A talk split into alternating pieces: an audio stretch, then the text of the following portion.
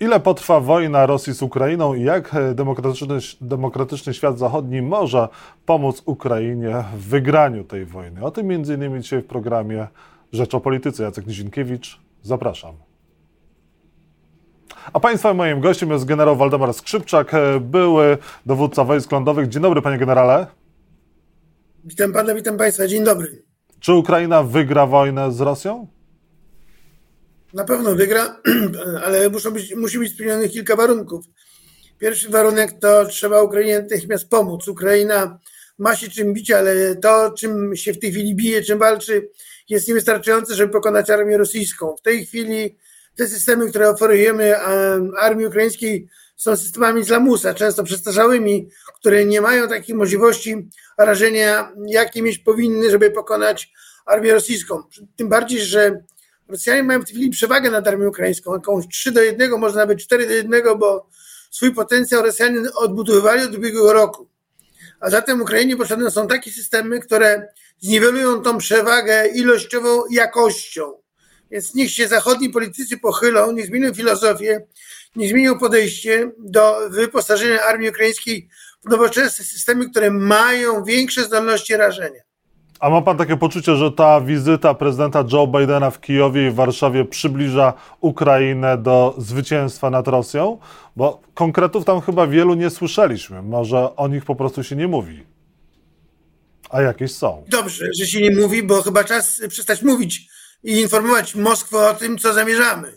Bo do tej pory to cały czas, szczególnie politycy e, europejscy, brylują na salonach, opowiadają, co chcą przekazać, jak chcą przekazać, a uważam, że to z wojskowego punktu widzenia powinno być objęte tajemnicą. Ten sprzęt, który trafia na front e, ukraiński, powinien być dla Rosjan zaskoczeniem, a nie informacją w polskich mediach, że dajemy im tyle i tyle leopardów. Nie wolno tego robić, bo ujawniamy tajemnicę. Amerykanie tego nie robią w takiej skali, jakiej skali to robi Europa. E, wizyta Bidena dla mnie jest przełomowa. Ja oczekiwałem, że czekałem, że będzie przełom na froncie, ale e, pierwszym przełomem była przełomowa wizyta Bidena, który pokazał e, to, że Ameryka, Stany Zjednoczone będą wspierały Ukrainę i moim zdaniem wykonał jeszcze dwie rzeczy wielkie. Pokazał Europie, gdzie jest jej miejsce, przeciął, mam nadzieję, że przycina wszystkie te dyskusje salonowe, gry salonowe, licytacje salonowe, które były udziałem polityków europejskich. I trzecia rzecz to podziękował Polakom za to, jaki wkład Polacy, jacy obywatele polscy wkład wnieśli pomoc Ukrainie. To jest bardzo ważne dla nas. No dobrze, ale pojawiają się głosy, że jednak konkretów tam zabrakło. Jarosław Kaczyński wręcz powiedział, że Biden nic nie powiedział. Pan, jak patrzę parę lat wstecz, jak prezydentem byłby Trump, to pewnie Ukrainy by nie było, prawdopodobnie by przy Bałtyku już nie było, byłby chaos w NATO i przy granicy z Polską i w Kaliningradzie stałyby uzbrojone po zęby hordy armii rosyjskiej. Biden swoją postawą od początku gwarantuje nam to, że możemy się czuć bezpieczni. Biden swoją postawą, mobilizacją nas też, powoduje to, że armia rosyjska ma poważne problemy z pokonaniem armii ukraińskiej. Wierzę w to, że to, co on robi, on musi mówić o wszystkim, co robi. Nieprawdą jest, żeby, nie, znaczy niezasadnym byłoby, żeby Biden mówił o wszystkim, co robi dla Ukrainy, co robi dla Europy. I uważam, że jeśli ktoś nie docenia tego, co robi Biden, to znaczy, że przecenia to, co robi Putin. A ja bym wolał jednak, żebyśmy myśleli o tym, co robi Biden, bo to nam gwarantuje nasze bezpieczeństwo, wolność i demokrację. A w jakim e, stanie jest e, rosyjska armia? Jaki jest potencjał rosyjski na dzisiaj i na ile realne jest, że Chiny pomogą, wesprą Rosję? Rosja odbudowywała od ubiegłego roku, od października swój potencjał, bo ona poniosła klęski na polach Ukrainy wiosną i latem. Wycofali część wojsk, które odtwarzali na północy od Ukrainy. Moim zdaniem, tak jak powiedziałem wcześniej, zbudowali potencjał na tyle, że mają przewagę nad armią ukraińską, ilościową na szczęście, ale moim zdaniem e, ta ofensywa, którą przygotowują, będzie ostatnim zrywem armii rosyjskiej. Rosjan na więcej stać już nie będzie. Nawet przy pomocy chińskiej więcej ich stać, na więcej ich stać nie będzie, ponieważ Rosjanie wytracają ogromne ilości kadry dowódczej, a przygotowanie dowódców polowych to jest proces, który trwa wiele lat. E, moim zdaniem e, Ukraińcy tą ofensywę która się moim zdaniem też nie rozpoczęła, wytrzymają, załamią e, wojska rosyjskie, ich natarcie i stworzą warunki do tego, żeby pod warunkiem, że Europa i Stany dadzą dobry sprzęt, żeby taką ofensywę, swoją kontrofensywę przeprowadzić na początku lata bieżącego roku. Czy Chiny udzielą pomocy? Mam nadzieję, że Stany Zjednoczone i nie tylko Stany Zjednoczone zablokują skutecznie tą pomoc militarną Chin.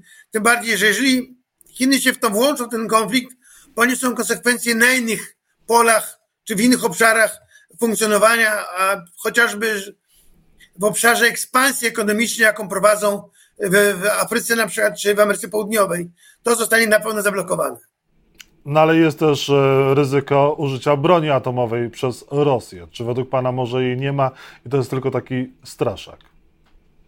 Znaczy ja od początku mówię, że prawdopodobieństwo użycia broni jądrowej przez Putina jest bardzo niskie, z uwagi na to, że Chiny w czerwcu ubiegłego roku, prezydent Chin powiedział Putinowi wyraźnie, że on nie życzyłby sobie, żeby doszło do wymiany ciosów jądrowych. W związku z tym moim zdaniem do takiego czegoś nie dojdzie. Ja, ja to wykluczam, y, ponieważ doszłoby do eskalacji, do wymiany ciosów, które by doprowadziło do kataklizmu, który to, ten kataklizm dotknąłby i Polaków. Czy NATO powinno się bardziej zaangażować we wsparcie y, Ukrainy i czy też Ukraina powinna dostać te czołgi, o które prosi myśliwce, no i jeszcze większą broń? Czy może też sami żołnierze powinni na to tam brać udział czynny? Czy to już byłoby o most za daleko? Na pewno Europa powinna dać coś ze swojego arsenału, którym dysponują armie europejskie. Nie z magazynów, nie z muzeów, nie z lamusa, tylko dać sprzęt nowoczesny, który, tak jak powiedziałem wcześniej, ma wielokrotnie większe możliwości rażenia niż sprzęt rosyjski. Czy NATO się powinien angażować? Tak, NATO się angażuje przecież, bo daje sprzęt i szkoli wojsko ukraińskie. Natomiast samo, wysyłając oddziały na Ukrainę, uważam, że nie powinno brać e, aktywnego udziału w tej wojnie.